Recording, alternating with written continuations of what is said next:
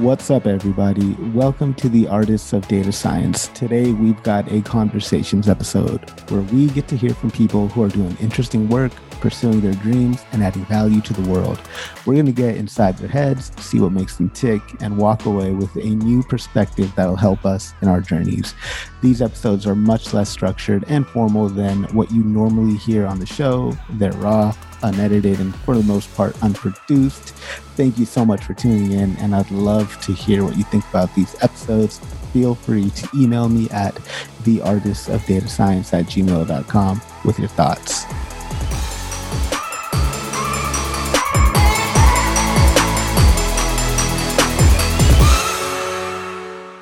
Our guest today is taking the boring career advice that 40 something year olds love to tell us and adds a Gen Z twist to it. He's leading the movement to help students navigate their way through college, networking, LinkedIn, and the job search process. Ladies and gentlemen, help me welcoming our guest today, host of the Declassified College Podcast and the Get Your Grind Up podcast, Justin Nguyen. Justin, thank you so much for taking time out of your schedule to be here, man. I really appreciate you coming on to the show. No, thank you for having me on. It's a pleasure. I'm super excited to see see how this goes. Yeah, man. So let's start off by learning a little bit more about you. Talk to us about where you grew up and what was it like? Yeah, so I like to say that I grew up in like a really unique place. Um, I grew up in Windsor, Connecticut, and for those who don't know, like Connecticut is a one of the smallest states in the U.S but also B, we are typically stereotyped as like rich people just because when you think of Connecticut, you think of like South Connecticut right next to New York, and that's where all of the Wall Street bankers live.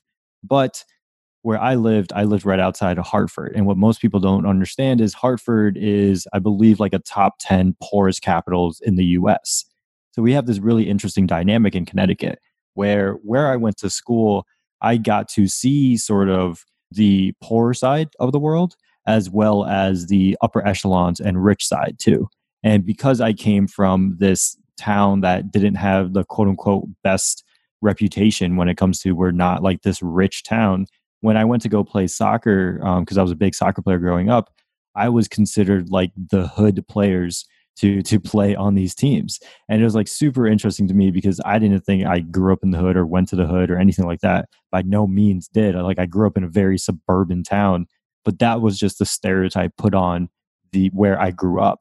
And but that gave me such a unique sort of perspective of especially when I went to college of like I can communicate to the kids that grew up on welfare and everything like that as well as the kids that have million plus dollar houses and go to private schools their whole life. So I think I grew up in a one of a kind place, but it's just been a super unique experience especially going through college now. That's really interesting, man, to be able to code switch between both of these different types of groups and communicate effectively with them both, right? So, talking to us about high school, when you were in high school, what did you think your future would look like? So, when I was in high school, up until my junior year, I generally thought I was going to go play pro soccer. Um, and the reason for that, I thought I was pretty good, and people told me that I was pretty good. But that was basically my whole life. I was playing anywhere between 30 to 40 hours a week um, on like two to three teams sometimes. And when I got to my junior year, I broke my leg. And what ended up happening is like my whole world got turned upside down. My college offers kind of got taken away. I had to really figure out what I wanted to do with my life. And ultimately, moving from high school to college, what I thought was like, okay, I'll combine my parents' goal of me wanting to become a doctor with my love for sports and I'll go into athletic training. Long story short, that didn't last too long. I'm like first generation born in California, right? My parents are not from uh, the States at all. Uh, mom's from Fiji, my dad is from India. And so coming over, where they're both of Indian heritage, right? They have that mindset of there's only three possible career choices. You can be a doctor, you can be an engineer, or you can be a failure was it was that the same kind of mentality that you had growing up with your parents? Yeah, definitely. I would I would say the other one that I did have as an option was a lawyer. That was an option on table, and that was where I was like, okay, maybe I can combine sports with my parents' goal of wanting me wanting me to become a doctor. Again, it just didn't work out just because the classes and everything like that. But just a quick funny story. the reason that I became a business major my sophomore year was because my roommate, we both played this video game called FIFA. And for those who don't know, FIFA is like the soccer video game on Xbox and PlayStation. And basically, there's this like stock market aspect to it. And I didn't even know what the stock market was at the time, but you could trade players, like buy them low and sell them high. And I figured out how to do it. And I traded to a million coins after like watching YouTube videos and stuff in like three months. And my roommate was like, dude, you can be really rich if you do this in real life. And he put me onto the stock market. That got me interested in finance.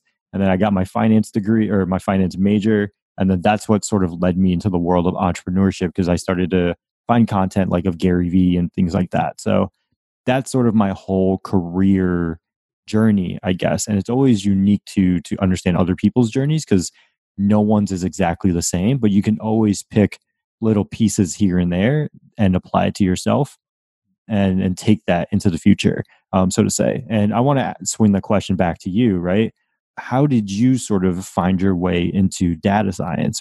Was that something that you were looking to do right out of the bat? Not at all, right? So I, I graduated with my first undergraduate degree. That was like 2007, right?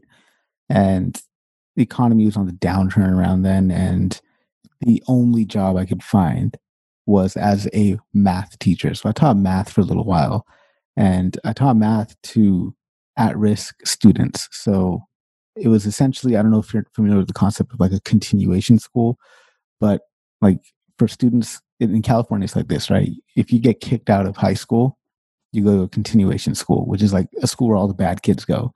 If you get kicked out of continuation school, then you get put in this like academic rehabilitation program type of thing, right? And that's the environment that I was teaching in. But it wasn't just bad students. There's students there that were trying to get ahead as well. And you know, being a math teacher there, like I didn't know how much I enjoyed math until I started teaching it. And from there I started pursuing, okay, what could I do with this passion in math? And that led me to walk down the path of the actuary for a while and squiggly career line, you know, went from actuary to biostatistician and then got bored of being a biostatistician, They went into data science. But I think the common theme amongst everything was just just interest in mathematics, I guess, that really drove my career. I mean, it's so funny that you mentioned math, right? Just like the stereotype that Asian people are just supposed to be naturally good at math. But I find that the reason that people hate math, especially growing up, is because if you don't understand the core concepts of math of like addition subtraction multiplication and division i'm saying like actually understand not just being able to do it everything else becomes so hard. Mm-hmm. and when you when you take that that that lesson and you apply it to sort of like your life the same sort of things happen. If you don't understand the core basics of like what you want to do what makes you happy what makes you sad this and that then you kind of end up just going through the motions for the rest of your life and that's how i've kind of just taken things for my whole life is like i understand what sort of makes me happy. I need to have some free time. I need to be able to play some video games. I need to be able to travel. But at the same time i need to know that i, have to put in the the hard work to be able to get the results that i want to whether it's monetarily or like emotionally. And i don't think many people know that and especially talking to college students they definitely don't know that. Because when i ask them and i'll be like hey like what do you like what do you want to do after you graduate? And i know that's a loaded question a lot of time but sometimes they'll say like oh i want a job in marketing. And i'm like okay that's cool. Like what do you want to do? And then that's when they go blank. Everyone has that first answer but when you start asking why and like digging deep what you'll realize is the the really smart people the really successful people in the world they know their answer to a core and I think that's the ultimate thing because when you look back at it from like a math perspective, just bringing everything back to math, the best people who understand math, who are smart enough in math, they understand that core basics of of addition, subtraction, and multiplication, which isn't that hard on surface value. Yeah, definitely, man. And like Naval Ravikant he talks about this this concept of specific knowledge and specific knowledge. Essentially, it goes back to what you're saying that that one thing that really piqued your interest way early on in life and just cultivating skills around that until you've developed such a unique skill set that you've become essentially the type of person that nobody can go to school to become. But I mean, I don't know, man. I feel like a lot of successful people will have that squiggly line. Like they may have known what it was that they really enjoyed doing, but they were so focused on that one job role that they didn't think of all the different roles that are associated to that one job role. And as they dig deeper and deeper, they might find these like little branches. And you actually had a podcast just released earlier this week around that, and it was called um, topic was how to find your passion, and it covered something similar. Do you mind sharing sharing uh, what you covered in that podcast with us? Yeah. So this whole topic of like how to find like find your passion, right? That's what everyone always tells you. Find your passion, and you'll never have to work a day in your life. And that is true to a point, right? You need to find something that you you really love to do. But I think the the tough part that they don't explain to you is like your passion is one thing, but finding the job to actually work for your passion is something completely different right and i talk about this in, in an upcoming episode um, this friday um, which is around the same sort of thing but let's say like you love cats right? On broad surface there doesn't really seem like anything that you can really do to make a lot of money or like make a sustainable living when you love cats other than being like a veterinarian. So what if you aren't good at science? You're you're like you're out of luck apparently right? But when you break it down and you understand you really love cats and you really love marketing and you really love business, how can you combine it all? You can combine it by creating a, a drop shipping company, an e commerce company that sells cats merch. You can create an online community uh, around cats and then sell them products. You can join a company like Chewy or something like that that sells cat products there's all these different sort of things that they don't teach you in school because if you go to your high school counselor and you're like oh i love animals they're gonna be like oh maybe you should become a vet but that's not the only path out there and i don't think people realize that when it comes to passion like passion is great you need to have your passion that you want to work towards but then that second layer again is what's that job where you can utilize that passion to its full capability and i don't think most people realize that yeah it's very very interesting couple of things i want to i want to touch on there so, have you heard of Cal Newport? He wrote this book called So Good They Can't Ignore You. I feel like I've heard the name and I've heard that title before, but I haven't read it. Definitely check out some of his YouTube YouTube talks around that book title, So Good They Can't Ignore You. But essentially, he makes like three arguments in that book. Don't do what you love, but learn to love what you do and be a craftsman. Just collect rare and valuable skills. And essentially, those are like the two biggest arguments that, that stick out to me. So there's that aspect of passion. But another thing that I think is more interesting, and I'd love to get your perspective on this. All these different branches that you mentioned, they're possible because of the internet, right? Whereas the people who are teaching school, right, they mm, if if all they're saying is, oh, you could do a job as a vet, I'm guessing that person didn't grow up in the internet era to be able to come with these really interesting ideas that you have. Like what's your thoughts on that? Yeah and i think i mean i think that's the biggest problem right when it comes to career education a lot of these people that are in the space they have their master's degree they've been a career advisor their whole life or like for the past 10 15 years they haven't had to find a job and because they haven't had to find a job recently other than just like promotions and stuff they they don't know what's actually out there and also to the the the other caveat to that is when it comes to career services, again, I look at it from a college level.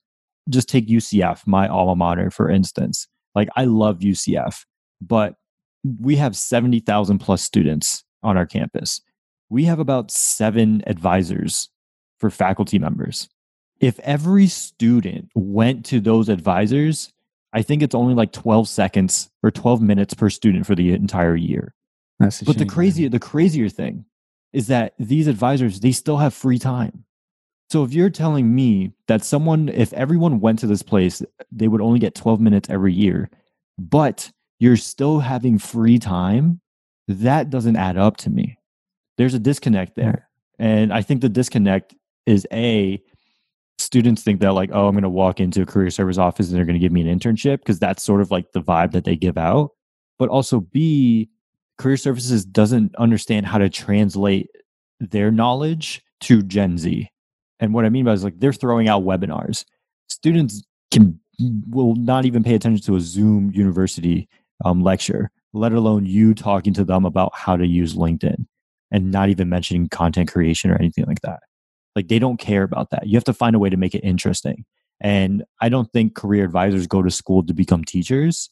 And I think that's a big problem because ultimately they're they I would argue they are they might be one of the most important teachers that you have a relationship with in college, but they aren't taught to be teachers, at least from my knowledge. It's a really, really interesting. Do you think part of that has to do with like some students might not just go and see a career counselor? Because I can say I've never once gone to a college career counselor. Do you think that's something that students should be doing? It does it does it matter what part of their college journey they're at, whether it's freshman, sophomore, junior, senior? Yeah, so I think so. Like just from talking to to the people in the research that we've done, most students, if they go to career services, they have a bad reputation with them. So what that means is they might try it out their freshman year, right, or their sophomore year, and then they go once. They're expecting to get an internship because that's what they say. Come to our office, we'll get you an internship. They go once, they don't get an internship. They're like, why am I going to career services? They are they're not living up to the value that they're telling me. Now that gives a negative feedback loop because they're never going to come back after their freshman or sophomore year. Secondly, career services is one of the least funded departments at the majority of universities around the US. So they don't have the marketing material or the marketing dollars that a college of business does or a college of engineering does. So that plays a role in it as well. And I think the stat that I've seen somewhere is that about 50% of students don't even will never even step foot in the career services office. And a lot of times that is also like location if you look at where a lot of these career services departments are at schools, it's like tucked back in the corner on campus. It's never in the student union, which makes no sense because it should be a core piece of uh, the university. Um, because if you ask any college student, like, why are you here? They're probably going to say, oh, I want to get a job and I need my college degree to get there. Why is career services not the core piece of the college offering then? So, talk to us about this a couple of things I want to touch it. One is related to picking a major to go and get a job, right? You did a really interesting post about this, might have even been today or yesterday, about the college major program and what's wrong with it. Talk to us about that. Yeah, I mean, I'll just ask you, right? What was your your initial major in undergrad? What was that? Mathematical econ so mathematical econ, right? And then what was your major post grad? Uh, math and statistics. Math. So like you're kind of you're you're one of the few, I would say, that has actually stayed within your realm. But you're also going into very specialized industry, I would say, as well, right? I would put data scientists in sort of the same realm as like a computer scientist and an engineer, where you probably need that degree to get that job, right? Computer scientists, engineers, doctors, lawyers, you need that certification to really showcase that you can do that job. When it comes to majors, I think the majority of majors out there are very interchangeable. And why I say that is because the only reason that you need a major on your degree is so that when you are applying to these jobs and they say, "Oh, you're you have a marketing degree or you have a finance degree or whatever it is," you can say that you have that and they can optimize their ATS system to boot you out or keep you in um, in their sorting pile. When it comes to skills, a lot of these majors aren't even preparing you correctly for the job that you think that you want to get. For instance, marketing majors. I pick on them all the time just because I'm in the field of marketing. I go and speak to a marketing class, juniors and seniors, and I'm like, hey guys, you should start thinking of your LinkedIn page as a landing page rather than a resume. Do you know what a landing page is? most of the time no one will raise their hand.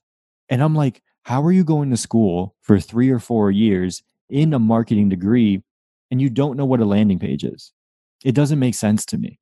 And the second part of that too is just again picking on the marketing on the marketing industry. We went out to create a career fair earlier this year, and it was a marketing specific career fair. And we were like, okay, we're partnering up with AMA. It should be easy to get some companies to come to this event, especially marketing agencies. So we started reaching out to them like, hey, we're hosting this event. There's going to be a bunch of marketing majors there. We're, we're partnering up with AMA. Would you like to come? Almost every agency that we hit up said, we don't actually recruit marketing majors. We recruit more, our, our do you know if there are going to be any English or psychology majors coming to this event? And I was like, no, but I'm interested in like, why are you asking for them? And they said, marketing students understand marketing theory and they understand sales. That's basically what you're taught in marketing school. What they fail to teach in marketing school is how to write effectively from a persuasive way, which that's what you're taught in English class. And then you're you're also you don't necessarily learn the psychology behind the buyer's decision, which you learn in psychology. And when I understood that, that's when things were really like my mind started to open up to this idea of like, do majors actually matter? And I would say for the majority of fields, they don't. Like uh, in the post uh, that I, it was today that I put today, like I have a friend of mine, he is a biomedical, biomedical engineering major and electrical engineering major. All of his internships have been at have been in so, software engineering and computer engineering at like Twitter and Tesla and like big names like that. And then my other friend, he graduated from a non-target school with just a interdisciplinary studies. So he chose his own degree. Basically, he created it himself, which I didn't even know that you could do, but get apparently you can do that. He got a job in private equity, which is one of the hardest jobs to even get, especially as a, a recent grad. And when I started to hear more and more of these stories, I'm like, it really doesn't matter what major you have. It depends on what are you doing in school and how can you actually showcase that you have those skills. And that's when projects really play a role. And that's why you're seeing all these really successful students on like LinkedIn and stuff. They're starting groups, they're starting online communities, they're starting podcasts and everything like that. That's to showcase that they have the skills to pay the bills that their degree doesn't necessarily show these companies anymore absolutely agree with you when it comes to podcasts, not podcasts, but uh, when it comes to projects, because I, I, don't even think necessarily that to get into data science, you need to have a math background or computer science background. Yeah, it's super helpful, but just because you don't have that particular background does not mean that you cannot learn math or you cannot learn programming. And if you went through a university program that maybe wasn't quantitatively rigorous but now you're starting to see that this data world resonates with you, then the best way to bridge that gap is a project. And a project, like you said, shows that you have the skills to to pay the bills and whatnot. That's huge. But dude, I don't even think that like I'm I'm against this whole college major system. I like to see stuff go back to like the apprentice system where you study what you need to study to do the job that it is that you want to do, but also pick up on other core skills, right? Like I think that like psychology, writing, like these type of skills are things that everybody should have. So I think they're teaching us the wrong mix of I guess they're called like required classes for the first yeah, two years, I right? Mean, like if you think about it from a writing perspective, right?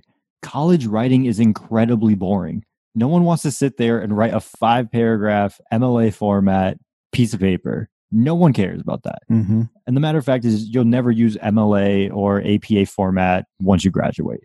I don't understand why that that's really a thing. But like we brought in, um, we have this internship program um, for our our podcast, and we brought in one of my good friends, Jesse Louie. And what he loves to tell people is he gets paid to tweet. And when you understand, like when you understand the psychology of like, you get paid to tweet, like and you tell a 19 20 21 year old that like you can literally get paid to tweet to write that caption on instagram to create that copy for that youtube video whatever it is their eyes light up because they're like oh my god i interact with that stuff every single day. I didn't realize that there's someone behind that writing that stuff. That's what people care about and that's what schools don't understand is like the attention is moving but your curriculum is so old that you're not teaching the right things and it, that then leads to people thinking that these types of careers aren't out there. Like we're we're going to be creating an episode later on of like careers that you've never heard of that are really cool. And i think that's just the super unique thing of when you really going back to like our first topic of understanding like who you are and everything when you understand who you are what you're really trying to do and what makes you happy and what you're willing to work towards i think that's when you start to find and fall into these jobs that you didn't even understand were there because most colleges don't even know that that they're they're even there in the first place. Yeah, man, that's super super interesting, and I think we should replace English high school, uh, high school English rather with business writing. Because I've got like two books right here that I refer to on the regular, right? There's Everybody Writes and Business Writing for Dummies. These are skills that you need in the new world, being able to say things in as few words as possible for maximal impact. That's we should be fun, learning this. I think, I think that's the funniest concept in the world is like your whole life in school you try to stretch one concept as long as possible, right? In high school, it's like create this five page paper. In college, it's like create this 15 page paper. In master's degrees, it's like create this 50 page paper on this one little tiny subject. And then you get into the real world and like, bro, can you turn that email into like two sentences, please? yeah, man. And like that skill is probably way more important than you figuring out how to write a 50 page APA formatted piece of paper but you would never know that until you leave college. And I think like that's so interesting to me. Like I'll create, I, I had to do a business project in in college and then write an APA formatted paper. Like when am I ever going to do that in the real world? My manager's not going to want to see a 50 page paper. He wants to see a two paragraph email saying this is the results, this is how we got there. That's it. But they, I would never know to do that. yeah, man. Yeah, that's that's an excellent point.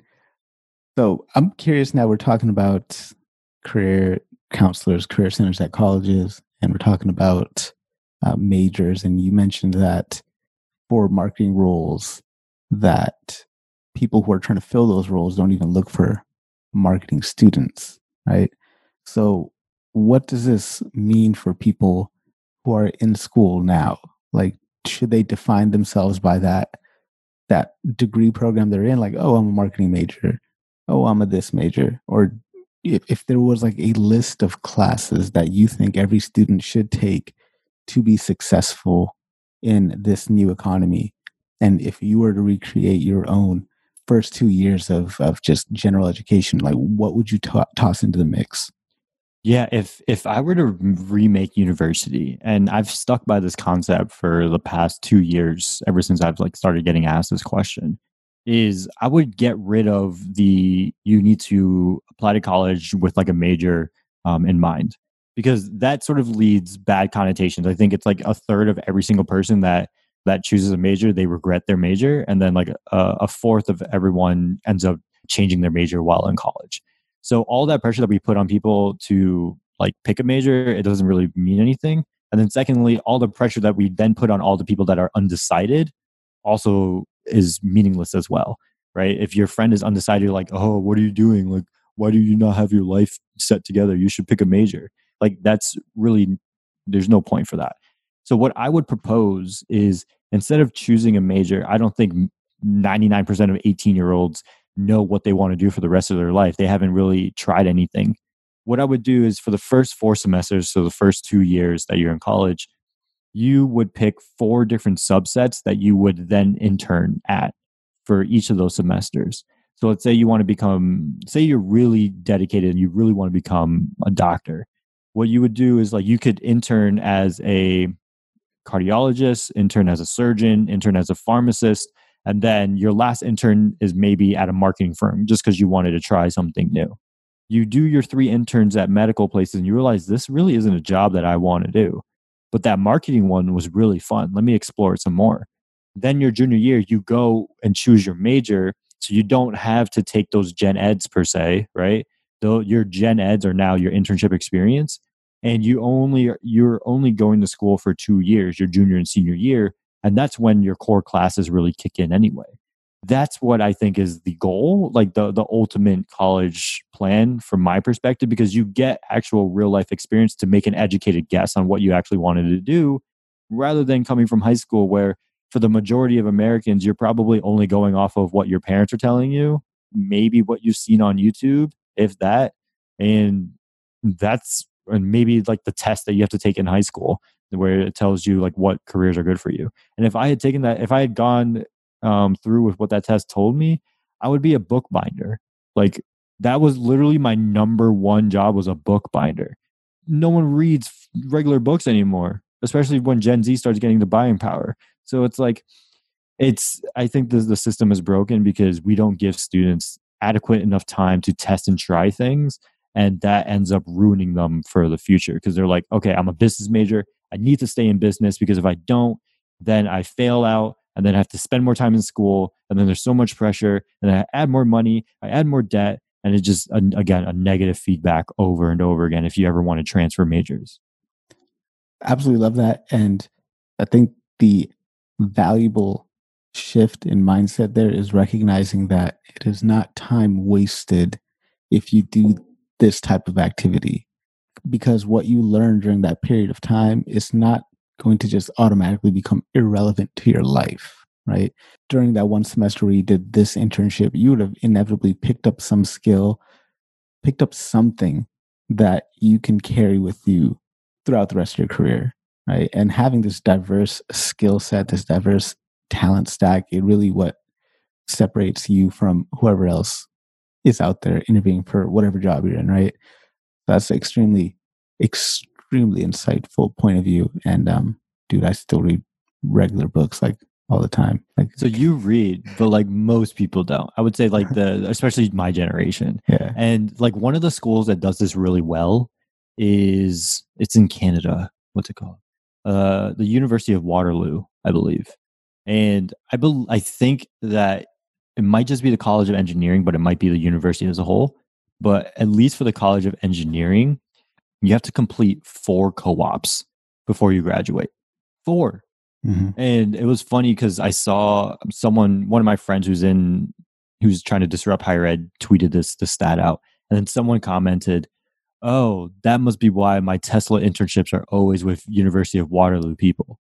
That's the beauty of creating a an environment of testing things is your top students they will go to the teslas of the world the googles of the world the facebooks etc but the middle tier and bottom tier students at least they're going to be forced to do something. And by them by you forcing them to do something gets them out of the comfort zone gets them from just partying and doing all these things that college students do but there's nothing wrong with that. But you need to get that experience in some way shape or form you get it that you make them and force them to do that early so that by the time that they're seniors they're not just like oh my god i need to find a job now. They're starting that process early. And i think you set something up like that that's when the game really changes and you start to see employment rates for college students actually start to rise rather than being where they're at right now where it's like i think it's 25 to 30 percent of all students graduate with a job using their degree. And that was pre-covid number so i can't i don't even know what it is right now. I think every university should go to that model, a co-op model, man, hundred percent. So I want to ask you a question. Uh, ask you a question on the ATS system. Do you think there are some myths out there associated with the ATS applicant tracking system? And if there are, would you mind debunking them for us? So I think the problem when it comes to ATS system, and I'm by no means an expert, it's just the things that I've seen on like the internet and stuff like that that I've read in articles and stuff. The the problem comes is every company's ATS system is different and they're all sorting out different keywords. And I would say for anyone out there who's looking for a job, you need to be cognizant of what an ATS system is just so that you know how to play the game. And what I mean by that is, right, if you're playing any video game in the world, you probably need to read that instruction manual at least a little bit to understand a little bit of how that game is played if you go and you don't know how to play Smash Bros against someone who has been playing Smash Bros for the past 10 years, you're going to get destroyed every day of the week. That's how you have to think of finding your job. There are cheat codes to the game of finding a job. One of those is understanding that that 9 times out of 10 there's an ATS system on the other side, especially if you're applying to any large company. The second piece is understanding how that ATS system works of making sure that there's specific keywords on your resume if your key if your if your resume doesn't have those keywords, then it gets sorted to another pile. And then you might be saying, Justin, okay, that sounds really bad. Like, why do companies do this? And that's when you have to put on like your company hat and understand why. Um, I saw a stat that Google gets 2 million resumes every single year. If you're looking at that from like an HR standpoint, there's no way that a recruiter can look through all of those resumes. And that's why they have these systems in place to try to make it a little bit easier for themselves and and efficient for themselves and whether that's right or wrong that's not really for you to decide for you to decide is that's a part of the game you need to now figure out how to play it so that you can win when it comes to that application process. So when it comes to like myths and things like that, I don't think those are really important. I think the most important thing is understanding that it's there and there are free resources on the internet to help you beat that game, at least help you understand how it works and then kind of go from there. The one thing that I did that I did see though is we we recently had a TikTok that went viral about like the ATS. It had like 1.6 million views or something like that. One of the top comments, if not the top comment, is like just copy and paste the the job description on your resume and turn it into all white. Do not do that do do not do that. If you have any good recruiter and if you're applying to any reasonable job, that recruiter is just going to put it into plain text and they're going to be able to see all those words even if it's in white on your white background. So just just don't do that whatever you do. That, that's such that's hilarious, but that's such a bad practice. So I think a cheat code to this, just to take your terminology from your show, to bypass the ATS applicant tracking system is maybe try to use LinkedIn to connect with recruiters or connect with potential hiring managers and network with them. But there's obviously a good way to network and a bad way to network, right? So I'd love to pick your brain on some things that we could do to up our LinkedIn game, up our LinkedIn etiquette, make us better at networking. So, what is the proper way to network with somebody on LinkedIn? Yeah, so I'm I'm starting to change this a little bit just because of I'm I'm part of this group that is we're writing a book together basically. Like we're all writing different books. It's like an author circle, um, essentially. And it's run by this guy named Eric Koester, who is nicknamed the the book professor. So he helps students around the world write write their book. He has been able for this session alone, he's gotten Jason Feifer, the C, the chief, the editor or the chief editor at Entrepreneur, Tiffany Haddish.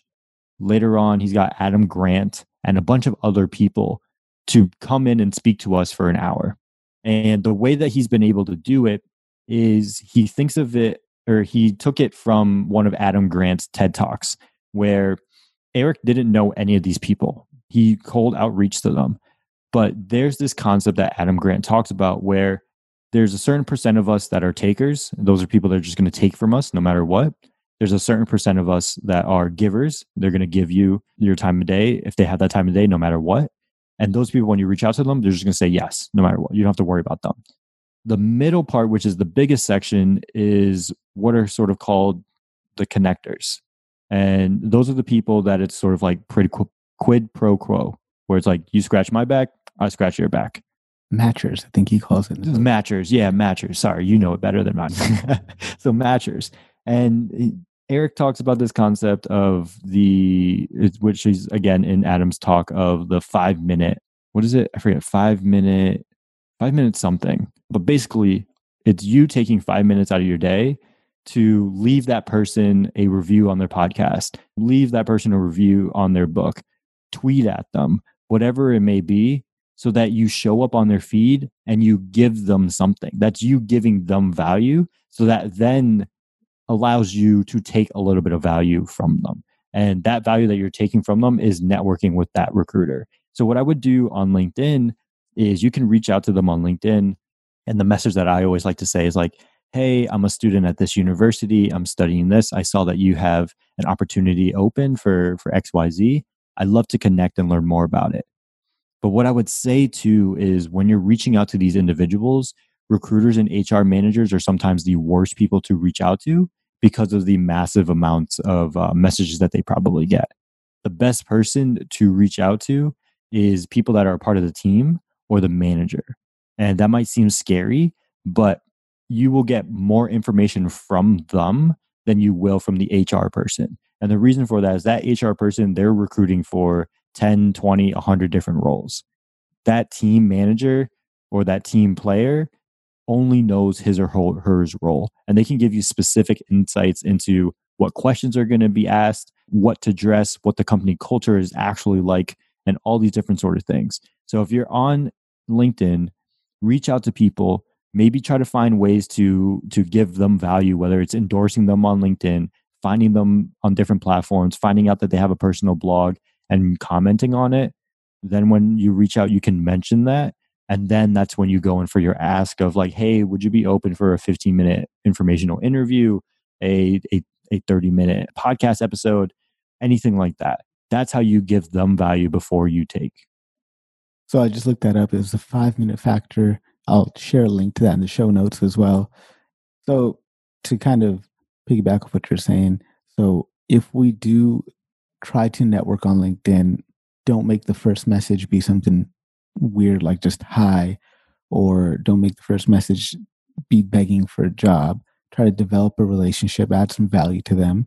And if you do choose to reach out to a recruiter, it's more of making them aware that you've applied for the role, that they can expect to see your application in the in the system, but then try to reach out to people who might be potential teammates to understand what their day to day is like, so you can see if that role is something that you would want to be doing. Did that, yeah, is that takeaway correct? Yeah, and the the second part to that is imagine this, right? The the HR person that you're going to talk to, they're just there for the initial screening, right? They're probably just going to ask you the generic questions and like the behavioral ones that everyone um, can find on the internet. The people on the inside, the people that will be giving you your second or your third interview, those are the ones that you want to meet. Because imagine I'm going for a data scientist role, right? And I, I saw that your company is is hiring for that. I reach out to you, say, hey, would love to jump on a 30 minute podcast episode for, for my show and talk about di- data scientists. We start to build a little bit of relationship, talk back and forth. I understand how your company works, yada, yada, yada. I apply and I say, hey, mm, hey, Harpreet, I applied to to this new data scientist role. Um, do you have any like? Is there any way that you can help me out or like give me a referral? You'll probably say yes because we've had a great conversation on our own podcast. And then, secondly, imagine if you're the hiring manager when I walk in for that interview. We've already built a relationship. I just have to prove to you that I have the skills to actually do the job. You're probably going to hire me because you already have that relationship with me. That's the golden ticket that people don't realize. People's like, oh, what are the chances of that? You'd be very surprised, especially if you're very strategic in how you're networking. Don't do a general splash of just like trying to connect with random people. Be very specific in terms of the companies that you want to reach out to and then the specific sort of sectors that you want to work in as well.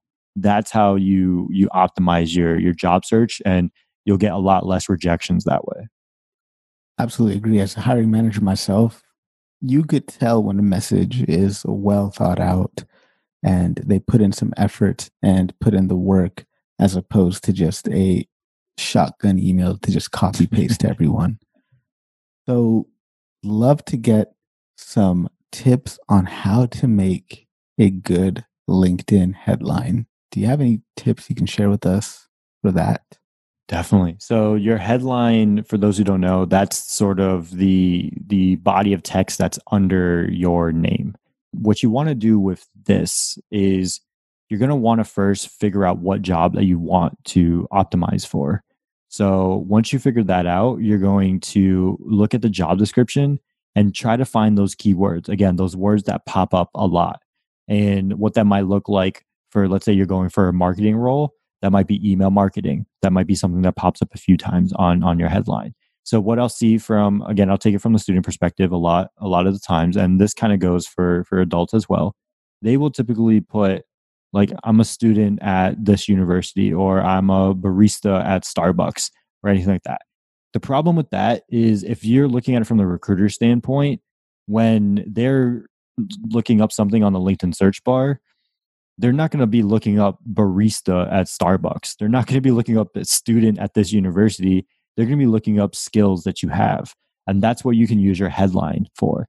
For instance, let's say you want to get into marketing maybe you build out a side project that you're you just started an email newsletter and you grew your email new, newsletter by 35% last month what you can change your headline to is aspiring email or aspiring marketer and then put the the dash the straight line dash and then put increasing companies email marketing open rates by 35% now when that recruiter lands and sees your headline they know exactly what you're looking for and what you can do as well as if that that recruiter looks up email marketing you have a better chance of showing up from an SEO perspective.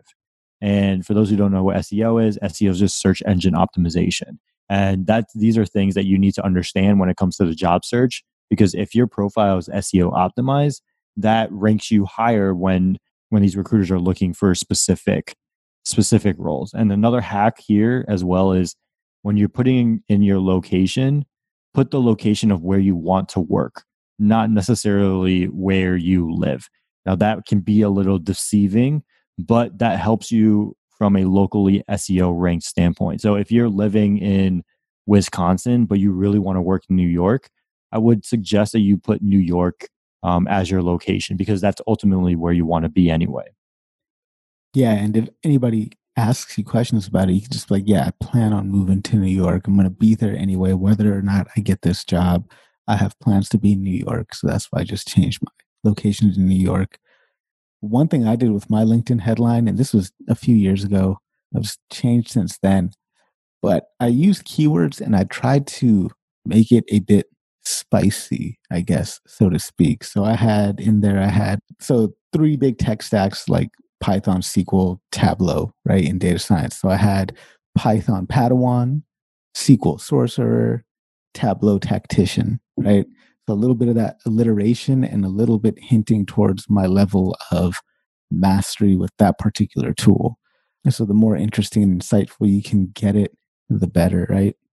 Yeah, I think if you can add your personality to it, uh, definitely do. The only thing too is like you just have to make sure that you're watching out from the SEO perspective. Making sure that you have those initial keywords in there are great.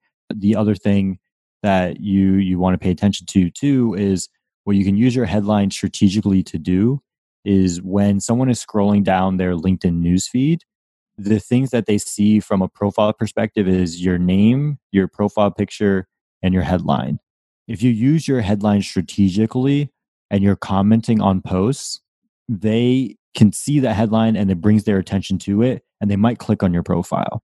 So something that I've seen someone do uh, with the, with her headline was she said I believe if you're reading this then I marketed it right. And she wanted to get into marketing.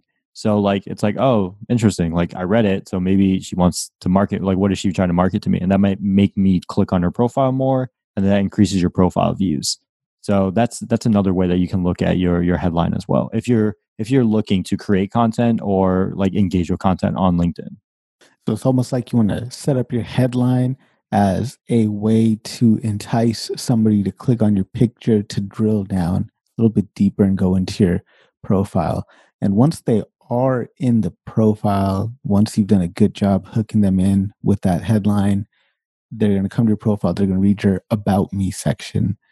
What cheat codes can you share with us with respect to the about me section? Yeah so with the about me again you're going to want to try to put as many keywords in there as possible. I would i wouldn't suggest using the keyword bank that some people have i would just try to find different ways that you can incorporate keywords into your own story. Saying that the main part of your profile or of your about me section should be your story. And the reason that i say that is if that recruiter or whoever lands on your page continues to scroll down to your experience section that's where you put all your resume stuff all your accomplishments and everything like that.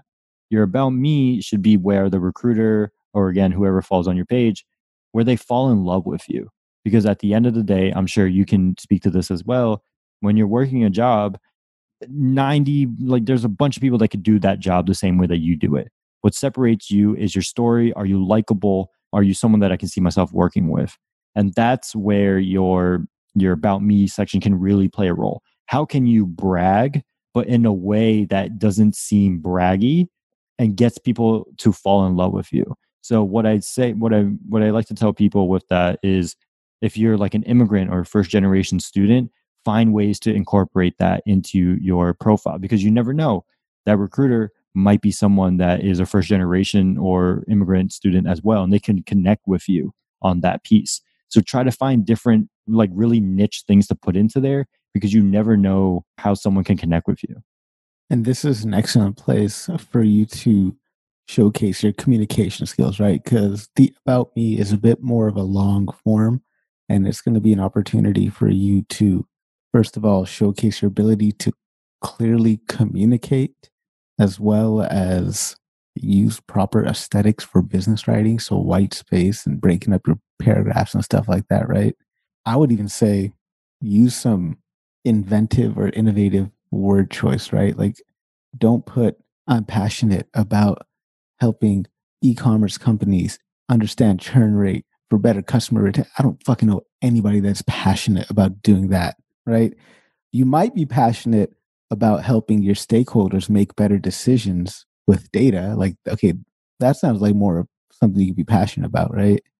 Yeah, exactly. You, I mean, this is where copywriting kind of plays a role, right? You want to be able to tell a story in a unique way, but also at the same time showcase that you know the lingo, you know and understand how things work in that specific industry. So it's like it, it's tough because especially for those who aren't marketers, who aren't writers, it can be really hard to figure out what to put in there. But that's why you need to understand how to write. And that comes with just researching online on on YouTube and, and Google and everything like that. But a good place for you to understand good copywriting is if you go to marketingexamples.com. It's run by this really young kid, but he is an absolute genius when it comes to to being able to curate great content and great stories in the marketing world. So check that out if you're if you want to learn a bit, little bit more about like copywriting.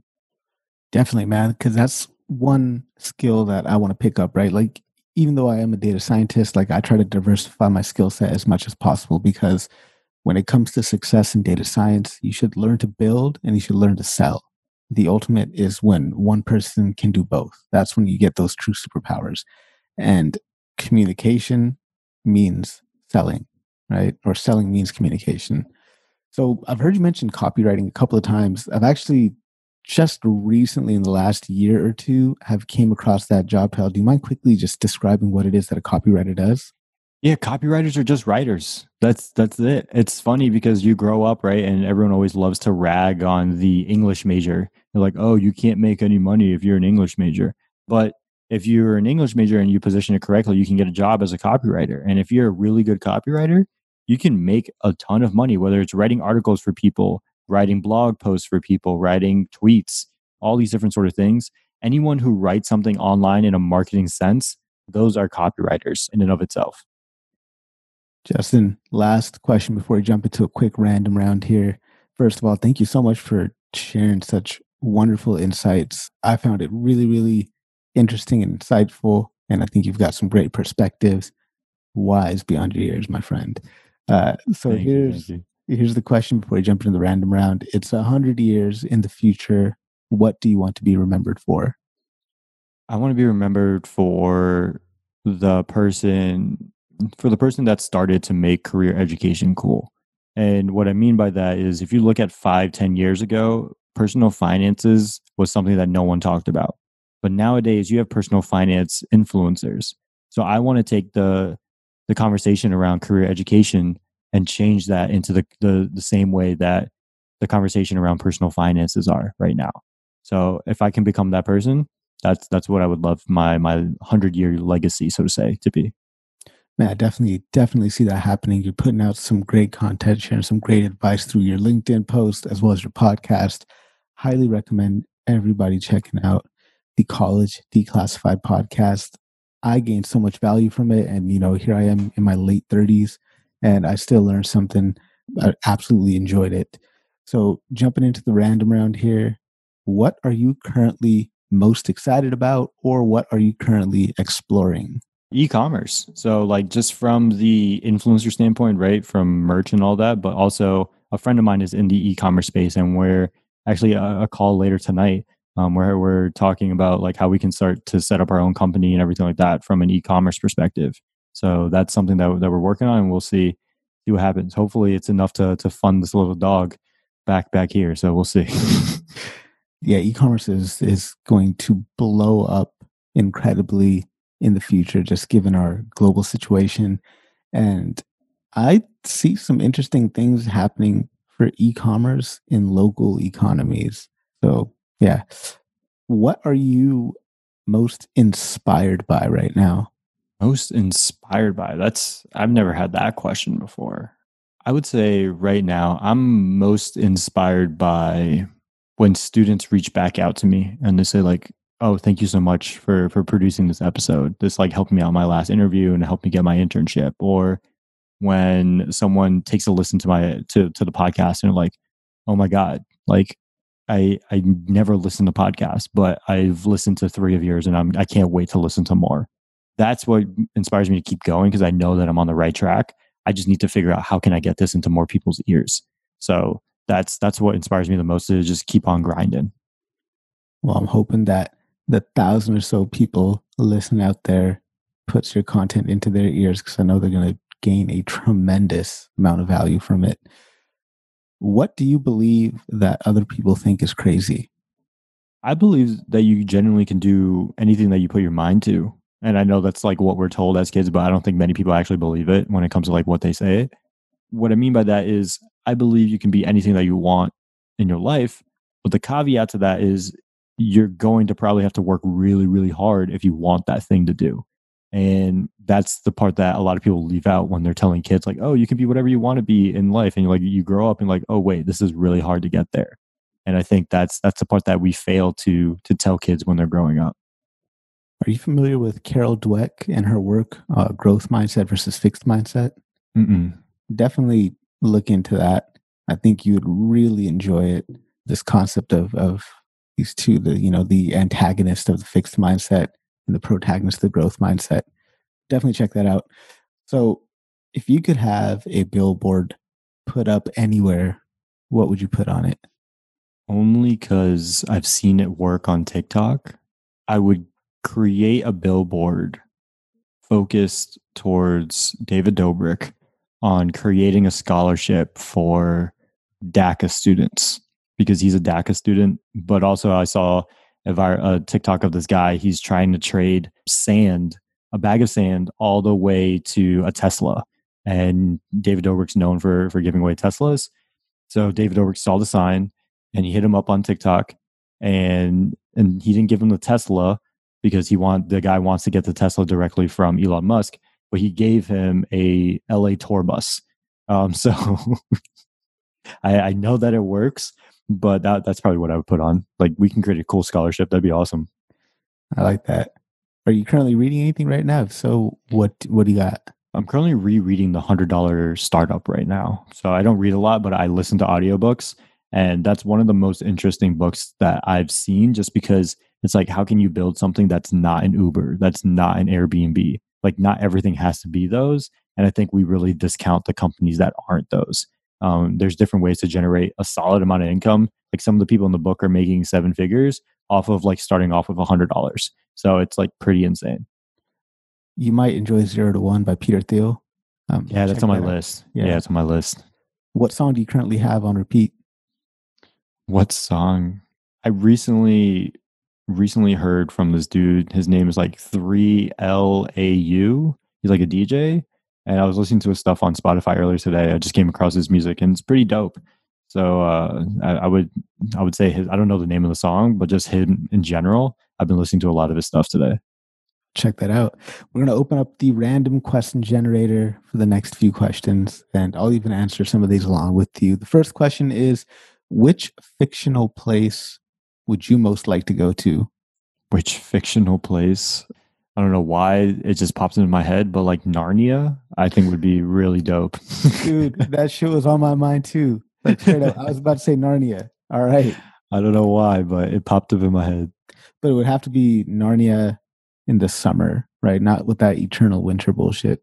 I don't know. I miss the winter. So I'm originally from Connecticut and I live in yeah. Florida now. So like any chance that I love that I can go back during fall, spring, or winter, I, I always take a chance just because it's a breath of fresh air. As long as I don't yeah. have to live there. Yeah, yeah, dude. Like I'm, I'm born and raised in Sacramento, California. and I lived there until I was way late into my twenties, but I've been in Canada for like the last six years.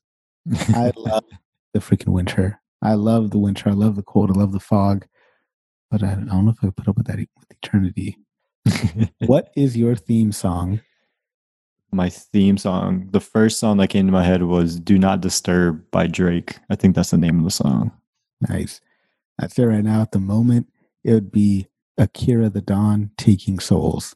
So Akira the Don, he's he he's friggin' awesome, man. He made an entire album with Gary Vee. I think I'll I'll link you that. So really? Check it out. It's called the Gary Vee Show. But what he does is he takes people's speeches and he cuts it up, puts it to a beat, and takes the spoken word, whether it's from a podcast interview or a keynote speech or whatever, and puts it over a beat and just makes it the most amazing thing ever. So he did that with David Goggins. And so Oh wow. That's yes. awesome. Yeah. So Taking Souls is Kira the Don, David Goggins.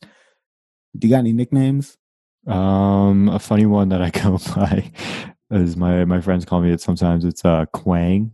And the origin story behind that is my friends in high school, they hacked my uh my Xbox profile somehow and then they just looked up like top 10 Chinese names, even though I'm not Chinese, it was just like a joke and Quang was one of them. So they changed my name to Quang, and I was just too lazy to change it back. So like my senior year, no, my junior year of high school, I was called Quang, and then like my senior year of high school, I was like, I changed it. Like my Twitter name, everything was like, I'm not Quang. So like th- they still call me that to this day, though. That's hilarious, man. I guess for me, nickname is Harp or Fox, depending on okay. who's calling it me. Who's calling me? All right. So, oh, this is one I haven't come across yet. Who is one of your best friends and what do you love about them? Other than my girlfriend, I would say shout out to Michelle. I would say Mike Fang is probably my my best friend out there. And I think what I love about him most is just he's just someone that even though we don't talk like that often, every time I go back up and see him in Connecticut or like we just hop on Xbox and play with each other or something like that, like it's just instant connection like it, it's hard to hard to put it into words where it's just literally like we could not talk for for six months a year or however long but the instant that we're together it's like we like nothing ever changed. Like that was a kid that i we grew up together we played soccer together we dribbled a soccer ball in our neighborhood together and everything like that and that connection just has never left ever since then. That's awesome man. that's a beautiful thing. I mean i've got like something similar with with three of my friends that you know had since way back in the days. So I'm gonna cover my bases here and say, barring my wife, barring my five month old son, who's you know also my new best friend, I'd say that I got like this this tight knit group, the Woof Chat. So that's DJ Nupe and Raj, and we text almost daily in this little group chat. Um, I love them because man, they've been through everything. We've been through everything together. So just history there, man. It's a lot of history and uh, somebody who people, a group of people who know me from like back then, who see me take all these different twists and turns in life and are, are able to to truly understand the story. Definitely, hundred percent. So, how could people connect with you? Where can they find you online? Yeah, so if you if you want to check me out, definitely check out the Declassified College podcast. Um, that's on every single podcasting platform, and then from there, the best place to see my content is on LinkedIn. So just LinkedIn forward slash IN forward slash Justin GCGU. So either or, just just hit me up and just let me know that that this podcast sends you. Justin, thank you so much for taking time out of your schedule to come onto the show today. I really appreciated you sharing such wonderful cheat codes with us today, man. Thank you. No, thank you. I appreciate it.